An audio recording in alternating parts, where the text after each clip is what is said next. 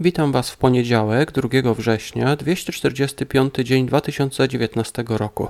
Jak zwykle zapraszam Was do wysłuchania kilku ciekawych myśli, które znalazłem w materiale na dzisiaj.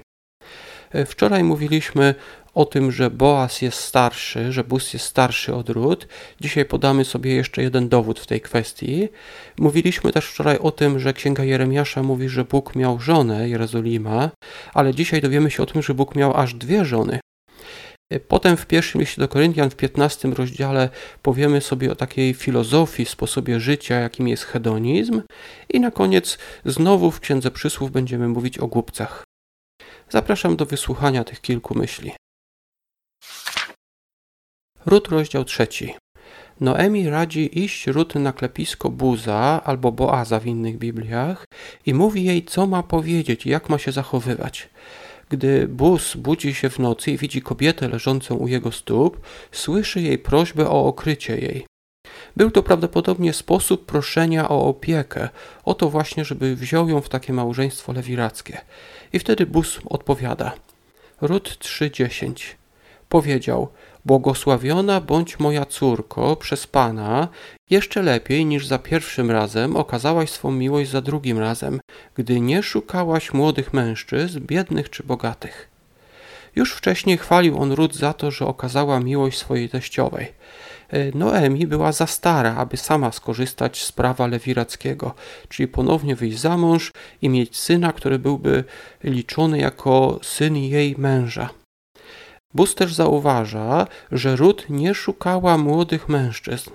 Zdaje się z tego właśnie wynikać, że Rut nie miałaby prawdopodobnie problemu ze znalezieniem sobie męża, jakiegoś młodego i przy okazji bogatego, ale ona jednak dla swojej teściowej przyszła do Buza i to wspomnienie właśnie o młodych mężczyznach ponownie zdaje się wskazywać, że Buz był od niej dużo starszy i być może dlatego nie zaproponował wcześniej jej małżeństwa. Poza tym był jeszcze jeden krewny, który był bliżej spokrewniony z Noemi, ale o tym dowiemy się jutro.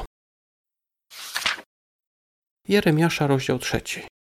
Bóg miał jakby dwie żony, Izrael i Judę. Najpierw zdradziła go ta pierwsza żona, Izrael. Izrael to było takie państwo, które miało stolicę w Samarii. Ten, to państwo zostało ukarane najazdem Asyrii. A jak postępowała druga żona, czyli Juda i jej stolica Jerozolima?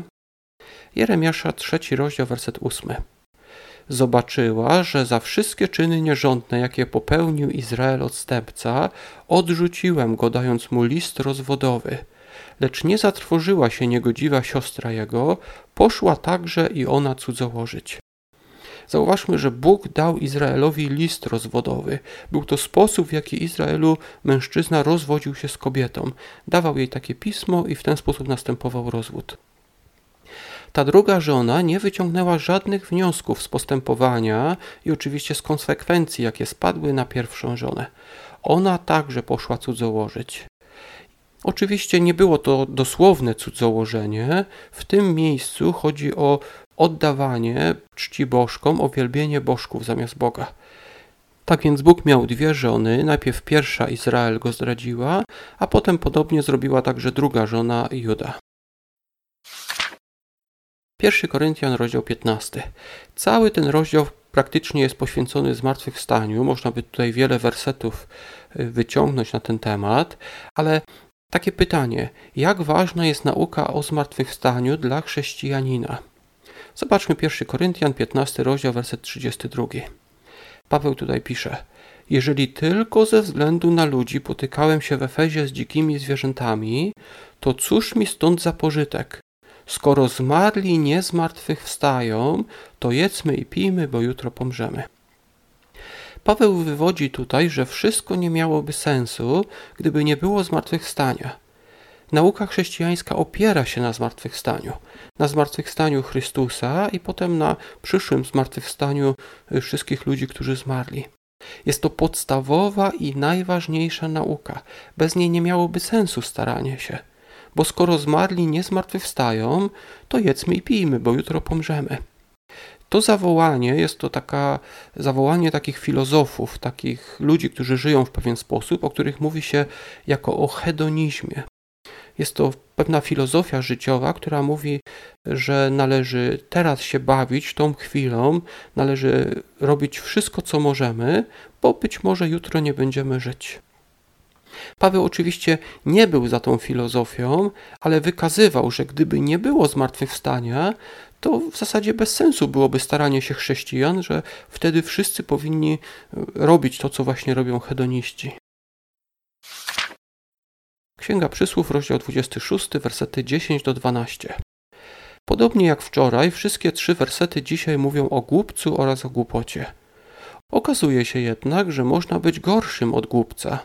Zobaczmy 26 rozdział i werset 12. Widziałeś takiego, co mądry w swych oczach? Więcej nadziei w głupim niż w takim. Większe są szanse na to, że poprawi się ktoś głupi, niż ktoś, kto uważa się za mądrego.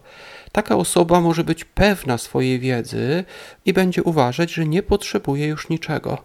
Wtedy rzeczywiście może być większa szansa na poprawę dla głupca, niż dla kogoś, kto uważa, że zjadł wszystkie rozumy. Co szczególnie warto zapamiętać, zauważmy, że Jerozolima mogła patrzeć na to, co wcześniej zrobił Izrael, jego stolica Samaria, i mogli się uczyć z postępowania, y, tego złego postępowania i konsekwencji. Podobnie my zwracajmy uwagę na ludzi, którzy źle postępują, zwracajmy uwagę na konsekwencje, które oni później mają. Możemy się nauczyć z ich złego postępowania, czego nie robić. Myślę, że to jest taka ważna rzecz do zapamiętania. Na dzisiaj to już wszystko. Ja dziękuję Wam za wysłuchanie do końca i do usłyszenia jutro.